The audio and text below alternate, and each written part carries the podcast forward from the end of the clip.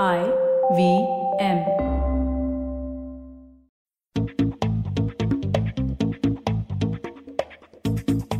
The ability to connect consumers, culture, and brand experiences seamlessly is the cornerstone of modern marketing.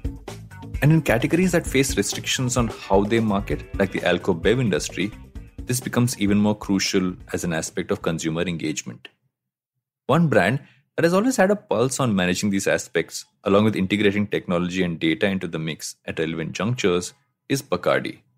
And today I have Anmol Gill, the head of consumer marketing, for India and Southeast Asia on Advertising is Dead to dig into all of this, as well as how the modern marketer has had to evolve in the world we reside in right now. I'm Varun Duggirala, and this Advertising is Dead, right back with Anmol.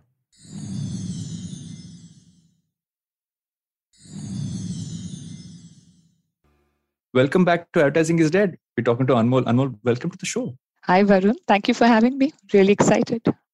You know, one of the things I was thinking about, which, which I thought would be really interesting and dig into uh, while we spoke, because I've actually been looking at the entire journey the brand has had over many years. And in many ways, it's almost like a genre to itself because the way you guys have done stuff has been differentiated in many ways from how, let's say, the larger alcohol business, I look at it, from everything from how you kind of connect with consumers, how you kind of map out different experiences, how you even look at touch points, etc. I thought I'll get a macro perspective from you saying how you look at this industry evolve, just in terms of how you connect to consumers, how you look at it from a marketing and everything else. So it's a macro POV from you to kick things off. Yeah. So I think the alcohol bev industry also have very different set of consumers now. We have more women, different uh, target audience, different age brackets, and hence from a macro level, I think alcohol bev has had its own journey in this country and more so now during pandemic i think many many brands went through what they were not even expecting they would. You know everybody was shooting in the dark. We were all left clueless as brand custodians to how to communicate with your audience. So complex network of alcobev and the sudden change of pandemic actually opened unboxed a lot more creativity than we ever imagined. And that's actually an interesting point right? Because all industries have had to i wouldn't even say evolve. I think we've everyone's kind of taken stuff which was supposed to be for the future very quickly. And on the other end they we also kind of took on a bunch of stuff that was aspects we didn't really look into which are now part and parcel of of day to day in terms of how we kind of do everything. What for has really changed in the last couple of years what's really been the the aspects that weren't necessarily a core part of the mix but are very strongly there now. So uh, from an alcohol point of view i think what has evolved massively is how you engage with the brand and what's the emotional connect you have with the brand more so alcobev i mean people had emotional connects with probably more consumable products and not as much as fmcg fast moving everyday household products. But alcobev holds a very special place. Brands make in the alcobev industry actually make some moments really, really memorable for a lot of people. And hence, it dials up the personal experience aspect of it and it gets coded in the memory as a good memory. I think that's what all brands in this industry have continuously seeked out to do, like create experiences for uh, target audience across channels. That has evolved quite drastically in the last two to three years. And you know, when I just look at the the kind of properties that you know you kind of built out across brands. There are some which is obviously like what you would assume that you, you're going to do stuff with music, but you're going and you're going to do stuff around food and many other pieces. But when I look at just the the way in which it functions, what I feel that is that in many of these cases, you're going to have almost like stuff you can kind of slap on, which will to a consumer seem like you just slapped it onto the brand and you're just doing it that way. But in many cases, how you also need to make it seamless. And whenever I've looked at any of the properties that kind of built out. There's certain seamlessness to it which it almost feels like the it's almost property first but the brand's a core part of it. And i think what i'd love to understand is what do you look at as touch points kind of build that out? What are, what are ways in which you can make sure that when you know, as a brand you you you're building an experience let's say with music or with food or even the social media star one for instance was there. How do you build the sort of you keep the brand at the at the core of it? Yeah so Varun, for Bacardi, for, uh, the mm. philosophy that we follow in, in the company very, very strongly is that we keep consumer at the heart of whatever we do. So you have got to think like the consumer. You got to sit in his chair, her chair, and feel what they feel. And everything stems from how they feel, what they think, and why they do certain things. It's not what they do, it's why they do certain things. And you know, consumers have also evolved drastically. There are different ways they're able to express themselves. So the the one word uh, for example, if you were uh, sad about something, it's just not you're sad about something. You could be depressed, you could be demotivated, you could be exhausted. So what I'm trying to focus on is that the inside of the consumer is also fragmented in many other smaller insights, which are very, very important because it then talks, it tells you exactly how the consumer feels, what they seek out to do. Brand like ours, like Bacardi brand, forever, if you go back into the memory lane, it stood very, very hmm. strongly for music, right? Yeah. Bacardi yeah. Blast started when started in this country was was a cult and we continue to do so with evolution on our music platforms you can't create anything for a consumer what you do is you serve the culture that is going on in the current scenario and the way you serve it the better way you serve it will then lead to a seamless integration of what you want to do for the consumer so it's consumer insight what they're trying to seek what the hmm. culture mm. is and how the brand like bacardi and we have other brands as well, like Dewar's in food, Breezer in hip hop culture. How do you mm-hmm. serve that culture, which makes it more relevant for the consumer? You know, I want to pick up from that point, right? Is that in many of these cases, you will have, for instance, a property. And when I look at each of these properties that you've just mentioned, a lot of them have almost seamlessly been a part of culture. When I look at Breezer and, and hip hop and, and the entire you know dance experience and everything else, or even if I look at something like NH7, which has obviously been around and it's almost been what a core part of yes. we've all kind of consumed music. Like I, I know it has been for me for many years. At one point, obviously the properties as they get larger also evolve and you know add many pieces there. How do you make sure that the brand doesn't get lost in it? Because I think that's also an important point. And many times what happens is I think this cue between content first to brand first, the chance to go one side or the other is very high. So how do you make sure that there's a balance there? Yeah. So, very interesting question, Varun. And it takes back to when NH7 Weekender was being designed for Bacardi, mm. Bacardi NH7 Weekender, and how it has evolved. If you look at the music festivals in and around the country, they all pretty much looked the same, except probably the location changed or the different artists came. What is important for a consumer when a person lands at a you know, festival is more about the ease of being able to see all the artists, to be able to bring your kids, your pets to the festival, to be happy at a festival. And hence, Bacardi made NH7 Weekender one of the happiest festivals ever, and which was the differentiated factor. Now let's continue on that journey of how it evolved when pandemic hit. When pandemic hit, the experiences were taken at the home occasion as hmm. happy at home with Bacardi. Now, how do you seamlessly integrate your brand when especially you're keeping consumer needs and the construct of the festival in front is when you look at the values of the brand the values of the property and the values of the brand needs to talk to each other like they are from the same mother else it will be like your brand is posted on the property it has to stem yeah. the values of the core construct has to speak to the values of the brand and that's when it seamlessly integrates and it, it looks like to the consumer, it doesn't feel like anything is being forced to the consumer because outrightly the consumer is going to reject it. If you don't, if you try preach the consumer or you do a broadcast to the consumer like the old fashioned way, no one's interested, including me.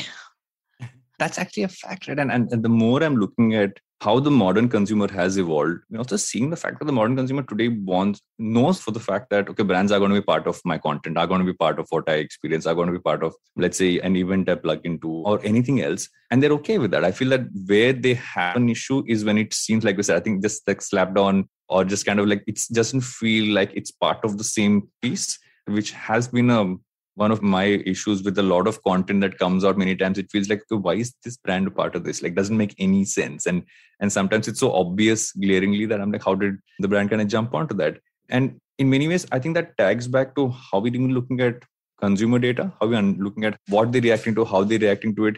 So when you look at that aspect of it how have you seen that part of your function evolve? How, how do you look at data now? How do you kind of and what surprised you from some of the data that you've come across in recent times so data is a very interesting topic off late because thanks to pandemic, I think everything became digitalized. We had the rebirth of the QR code. QR code existed earlier, but it floated in the system and it sort of emerged all over again. So this whole contactless services deliveries have led to the evolution of QR code. And data is plenty now. But what is more important is data that serves the insights that you have already collected. And the way we read data, so in today's time, we actually get data for not only Alcobev, but also other categories of, you know, what the consumer bought, when did they buy it, what was the need for them to buy it, how many people were together when they were buying it. We use similar kind of, we, we also sort of focus on first party data collection that tells us what our consumer prefers in terms of brands, at what time, what are the mixers that they like, you know, what would they like to drink Dewar's with, uh, how fast or how close the delivery of uh, you know how easy it is for the consumer to access the product and stuff like that. So collection of data if can serve the insight and can lead to a purpose driven action that's the relevant data for us. Rest everything is the sea of data clutter. Mm-hmm. no the problem with data oftentimes is i think i don't think there's a dearth of data. It's actually how do you look at it what do you what insights do you draw from it and what you can drive from that. So just kind of adding on to that, how do you look at the, the touch points with consumers now then? Has obviously with I think the last two years, one of the most interesting things for me is to look at every single brand and every single category and saying, how has the touch point changed? How has that really evolved? Because we've gone from largely physical to a mix of almost like pushing as much digital as possible. And now the, uh, an interesting mixture of things from how consumers actually connect with things. How has that evolved? How you look at consumer touch points? How you look at, okay, which points am I getting these insights from and, and, and building from there?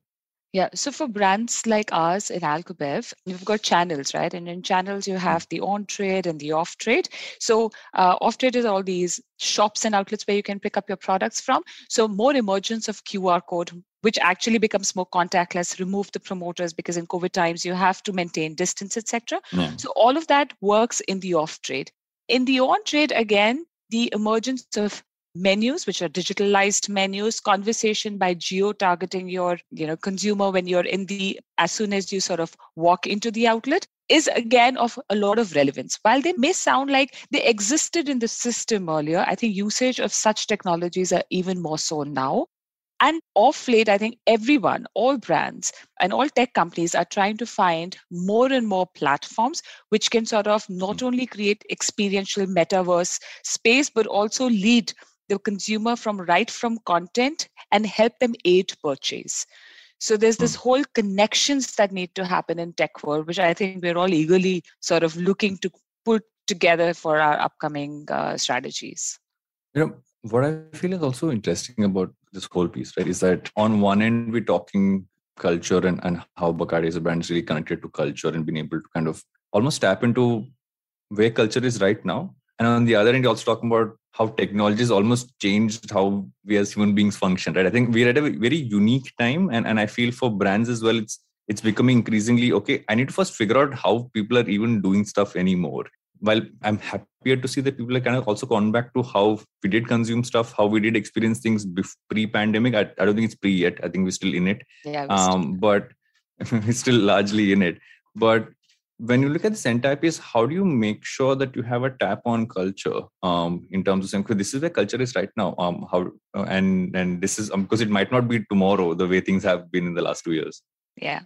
So I think culture at the core, at the heart of it, would stay the it stays the same. It just keeps changing its appearance and where it appears now music let's take music as a platform so music as a mm. platform is is i think it's so integral to humankind as a culture which is here to stay. And the way it has evolved, it became to a point, it, I think in the beginning, it was just very broadcasting in nature through very traditional mediums like TV and radio. And then it became all about touch and feel. You know, you can actually access the musician, which otherwise you heard him on the radio or television, and you could see the musician in like three feet distance enjoying your Bacardi and then came the time when you could actually you can even participate with your musician in one-on-one conversation on social medias which actually opens breaks the broadcasting medium and makes it a two-way engagement model. In today's time you're sitting on your screen you're actually connecting with your friend overseas and you're also again listening to your musician and maybe even you get a chance to even participate in creation of his music. So the music culture is as as a culture it'll keep only growing, but the appearance of it and how it appears to on different mediums and channels will keep changing. I think that's what has to be kept in mind versus thinking, oh, the culture is changing completely. Mm. And you know, I think that's a very valid point, right? And I think on the other end, what's also, and as you mentioned this very early on in, in the chat, is that Alcobev was always focused primarily on men in many, in I think most categories, just in terms of as a consumer. And it's great to see that's kind of changed as well because I think the the modern consumer is no longer just a guy going out and buying a drink. Thank God for that. And how has that kind of, if I look at from a marketing perspective, how has that kind of changed certain things that were almost core to how we would market this category? And almost like because it is leading to the future, and thankfully it's moving in that direction. But what has kind of changed in just in terms of how you kind of build out each marketing piece around the brand? Yeah, interesting question, Varun, because it immediately brings me to the whiskey category. India is mm. one of the largest whiskey drinking countries in the world, and it's amazing how yeah. much whiskey this country can consume, right? and everyone is a whiskey connoisseur. Everyone is a whiskey expert. You talk to, there's a malts guy, there's a whiskey guy, and they're there to give you unsolicited advice, and they'll also probably look below down uh, at you or include you in the gang basis what brand you drink. So yeah. that's whiskey is a culture in this country. So having said that, when we launched our brand Dewar's, Dewar's is the new age whiskey, and we had mm. very severe competition in the country. What Dewar's has done very cleverly in the past and continues to do is that they have we have tapped into the changing, evolving culture of the, our target audience. At the same time, we've kept brand values at the surface of it. So as soon as the pandemic hit actually we did you know how this whole wave of master chefs came into being everyone mm-hmm. was a master mm-hmm. chef because we didn't know how yeah, long yeah. it was going to log- be in the lockdown so everyone was cooking baking and doing stuff at the same time home occasion became really big because people were consuming premium brands because they could now afford the premium brands brands because they were not paying the taxes going out uh, the cab fare etc so your dispensable income became a little higher than that that how much would you spend uh, otherwise you would land up spending if you went out so people started yeah. consuming premium brands and in the space of home occasion so Dewar's had created you got chefed a series a food mm-hmm. series with renowned chefs we took mm-hmm. that online and in this mm-hmm. whole wave of master chefs evolving food as a culture, Dewar's served the culture through creating a digital platform called Dewar's You Got Chefed. And uh, that was a very big success. So, why I'm giving you the example is in an entrenchment in a market which is so dense with you know whiskey category and it's a super cluttered category this is how by serving the pop culture which is the food by riding on the current trend, which was the master chefs online, we actually brought the Dewar's values up and we created buzz, we created noise, and had strong engagement conversations for the brand in the consumer audience. Yeah.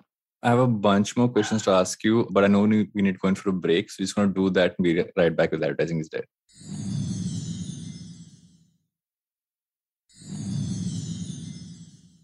Welcome back to Advertising is Dead. We're still talking to Anmol. You know, one of the things that I call it almost like my pet project is to understand how marketing teams have evolved, especially over the last couple of years. What have you kind of added into the mix? What is the composition like? Because it was pretty much a cut copy paste in many cases, right, across brands, uh, even to like a, about a decade plus ago. But I think that's fast changed. And especially with brands which have multiple categories, well, all across the Alcobev space in your case. But I think each of your brands has such a distinct focus and a distinct audience how do you structure your team? How, how does your team function without giving away any secret sauce that you can't give away?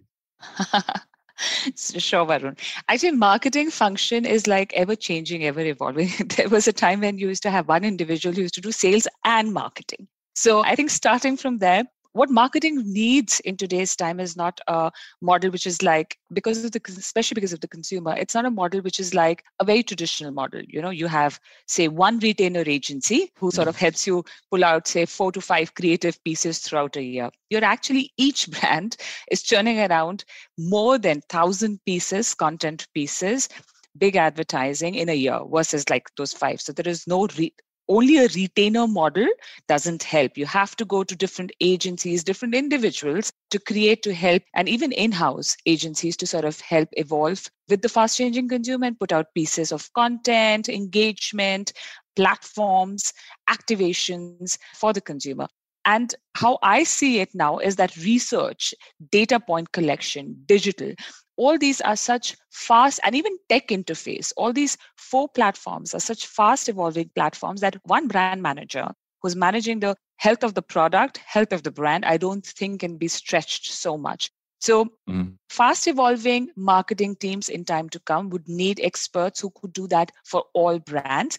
And while the manager, the, the one person who manages the brand, focuses on the overall P&L of the brand, overall strategy for the brand short term and long term. I think we all desperately need tech interventions mm.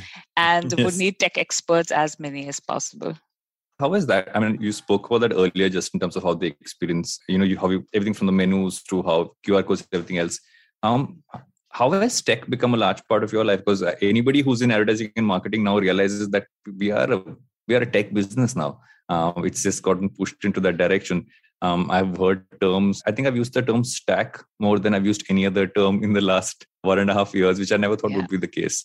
Yeah. But um, how has tech become a core part of how you and your team function? So, see, if the consumer's world has moved to a mobile, he is shopping there, she's watching content there, she's on it 12 hours a day doing different things and not just social media, then that mobile phone actually serves the person so much that you need to know all about what exists there. And because of that, I think tech interventions are required in marketing because, like I said earlier, we need to move from content, which is more about awareness, leading to consideration, how awareness actually help consider the brand. From consideration, we have also have to move to conversion, right? It has to convert. So for that, even if I look at how we are currently functioned, we have a digital team who works very closely with brand managers to look at the digital part, which is the awareness part. The consideration part is also looked by uh, certain campaigns in, in certain campaigns where we look at how call to action could be what could be the offline uh, conversations that we have to have with partners to focus on the uh, consideration and conversion as you as you all already know that ecom is evolving in the country and we have alcobev for the first time in ecom in india in the last one and a half years and is here to stay so e-com is one place where consideration is changing into conversion. And over and above, we also have special projects, right, which which will sort of fit in all these three touch points very differently. Uh, so you need somebody to even sort of work on those special projects. So yeah, tech is here to stay. It's making us all very busy. Yes, and hopefully some of the stuff gets automated, like seeing more and more happen, and uh, all the fun stuff stays with humans. Is what I generally turn around and say. I want to take a step back and actually ask you about your own individual journey, right? When you started off your career, is this what you set out to do? Was this was this the plan? Because I often feel, and when I speak to a lot of some of the people who consume this podcast, I'm I'm turning around and saying that not everybody has the exact plan on day one. It evolves over time. What interests you changes over time. I'd love to know how your journey has kind of been uh, from the time um, you started off to is this what you wanted to do? Is a good place to start. So, Varun, my personal interest lies in knowing people. Like I draw a lot of lot of energy from human insights. I love how they think, who thinks what, what are the triggers, what are the barriers. It's just I think it's just who I am. And because human insights is so important to me, I think marketing comes as a second nature because mm. then it's, it's, all about, you know, what I know about the person and, uh, you know, what's the needs, how do they view the world, and hence what they I anticipate this is what they might need. So, marketing hence sort of always excited me. Also, interestingly, over the years, I've also drawn personal mission, personal value system of my own, and it sort of marries into what I'm doing currently. A year ago, I didn't think I would be doing so much and so mm. differently. And I'm sure in time to come, I would keep evolving as well. But as I think I'm a marketer at heart, and human insights excite me. So maybe this is the place for me. And in Alcobev and Bacardi, there's so much creativity, mm. also because of the dark market that we have, right? Because of the dark market, we land up creating programs which is within the legal construct and serves the culture. So that part is really thrilling. I think that's an interesting part, which I actually want to ask you about is that, you know, there is predominant reason I look at uh, anybody in, in the in the workspace today is that, uh, that the tendency to jump quite often from company to company is pretty prevalent, but there are also many who see there's so much to do in one organization organization itself because there are so many opportunities there's so many different kinds of brands so I'd love to kind of get your perspective on how that has a lot of value for someone's career because I feel that jump from one ship to the another is is quite predominant, at least lately. But uh, it does make sense to be part of one huge ship and and and find different things to do there. So I'd love to get your perspective on that. So Varun, I think it's honestly to each its own. But mm. I think it's very important when you set out to do something for you to know what your own mission is, what your own purpose in life is. And if your purpose in life marries with what you are doing currently in an organization, then be it. And if it means that you need to jump ships to, you know, continuously serve your own purpose, and if that's the right route you think, then it's fine. But having said that, technically the pros and cons are. So mm. when you're jumping from one uh, ship to another, you almost every time you do that, you have to gather some amount of time to understand your environment, to hmm. understand the brand. It takes at least two years for any individual to understand the brand that they're serving right? And if you continue staying on one ship, then it's easier for you to see the entire network and choose different roles that sort of grows you as a person, adds value to you, and serves the purpose in your life. So, yeah, I chose the latter. I have been for a decade in Bacardi. I've been yeah. for a decade in Bacardi, and not a single day where I haven't loved what I do. Yeah, I think what you said is so it's very important, and and, and this is something which a lot of people can take in. That is the fact that it takes you some amount of time to understand the brand and then if you jump then you are you, you're starting back from square one and the value that using those two years and then building over the next like say four five years and longer has so much more value because you built a foundation for yourself. And i think that's a very important insight for people to kind of take on. And both these answers actually lead up to my a question which i ask i like to ask most of my guests is that because a large part of the audience we have here are people who are early in their careers who are midway and, and trying to figure out where is the industry going where, where you know where can my job kind of go? What do you feel the modern marketer requires today um, you answered it across the conversation you've had You give many bits pieces but if you had to kind of look at if, who do you look at or rather what do you look at when you're hiring someone for your team um, but more importantly what do you feel the, the modern marketer really needs to kind of imbibe and, and have uh, in them yeah so, uh, Varun, you actually asked something that I usually do. What I cut out first is the marketing jargon. Don't need it doesn't work. What really works is how keen is the person to listen and explore? Because the marketing platforms or the way we do marketing, the way the shape it exists now in today's world, it may not be the same even two years later. So it is continuously changing. Only the person who is listening to the consumer who's listening to the environment, is exploring, and is unafraid to try different things is the one who's going to emerge as a marketer. So, as a marketer, you have to be student for life. You have to keep learning. The old traditional ways becomes obsolete. New things come, and some of the things which are not even existent right now will, will emerge out of nowhere in a year's time and would dominate the environment. So, for things like that, what you need is an explorer's mind and I think, yeah, stay curious. That's what will make a good marketer.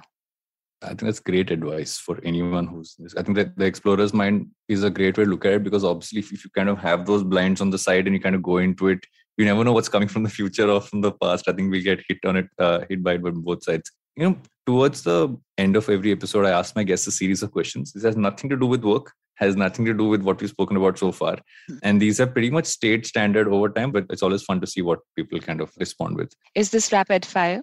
It has been an attempt to be rapid fire, but has never been rapid or has has always gone on. Sometimes become as long as half the episode. In some cases, when it when when the conversations led that way. But uh, what do you spend a lot of time doing beyond work that excites you and, and and takes up a lot of your interest that people would be like, what you spend a lot of time doing that? What is your I wouldn't call it obsession, but what is your focus area outside of work? Mm, as I told you, I love knowing people. I cannot work with people if I don't know them. And by knowing mm them, I, I need to know what they do, you know, who their family is, etc. So it often leads me to explore things that I've never read. So off mm late, I've been reading a lot about zinc sulfide, which is like metals and stuff, because I came across okay. somebody who's who only, you know, is so interested in chemicals etc so they like to work they have a little chemist lab in their house. I don't think i think oh. it's very rare nobody has it. So just i haven't heard of that ever. I'm just so curious that i'm like imagining the person being there. So i explore a lot of time reading things that makes me uncomfortable so that i just mm-hmm. learn a little bit more. That's interesting I think the only mixologists I have come across, no longer chemists, I think we only come across people who are trying to make cocktails at home. I feel that's been the I know. the the farthest that I've seen how people are trying to like age stuff and mix things up. But uh, having a chem, chem lab at home seems interesting. Also, a bit of a interesting kid experiment to get kids in there and see what they'll kind of mix up. it's an do. adult Um, chem lab. Yeah. That's so interesting. And taking from there, because you mentioned something which which you're reading, anything you've read, watched, or listened to recently that you'd recommend? I read this very interesting book called uh, The Growth Mindset. It is Mhm. by a psychologist. I can't remember the name offhand, but I picked up that book for more parenting because it Mhm. it is it floats like number two in parenting websites. But when I Mhm. read it, I realized everybody should read it. It is a how we have created a culture where we only reward the winners and not reward the effort and how growth Yeah. mindset is only about rewarding efforts and how parents should adopt it. But i think everyone should read it. So growth mindset it is. I think the only other place I've, I remember reading about this concept was I think Satya Nadella's book also spoke about this, where he talks about that how this is what we should kind of take. And I'm happy it's coming in different places, but um, yes, effort needs to be rewarded for sure. Um, next one is the most random question of all. It has always been on this show. Um, just basically says, what can you put together in an instant? a drawing i can Oh, paint very quickly I must tell you this: we are like what 150 plus uh, 160 odd episodes into this show. Nobody has ever said drawing. yeah now that you've said it, I'm like, why has nobody said this? People have said coffee, Maggi, they all the standards have come in and, some interesting ones, but nobody's ever said drawing. So hmm, it's interesting. At least got a new one in here after all these episodes.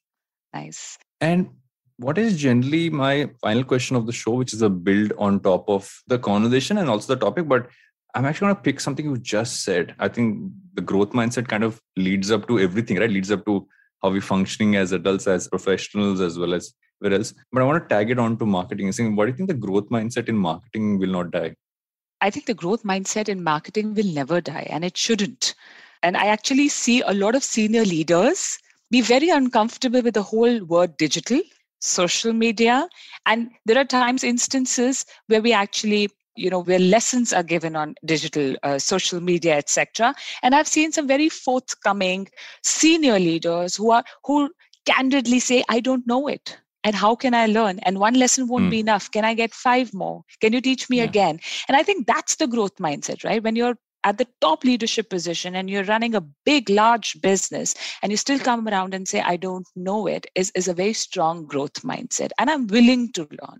So i think that needs to continue and that's the only healthy way to grow And that's actually perfect. I think that's a great way to kind of close this episode off. Thank you so much, Anmol. Thanks for doing this. I know we spoke about a bunch of stuff, but I'm going to take the growth mindset part with me more than anything else because I think everything you spoke about kind of adds up to this about how you kind of add on things, but you you you constantly growing, not as as a professional, as a team, and as a brand as well. So thanks, Iran, for doing this. thanks varun i really had a good time If you like this podcast and you want to listen to more podcasts like this, head over to the IVM Podcast website or app or wherever you get your podcast from and look at all the podcasts that IVM makes. There's some really fun stuff there.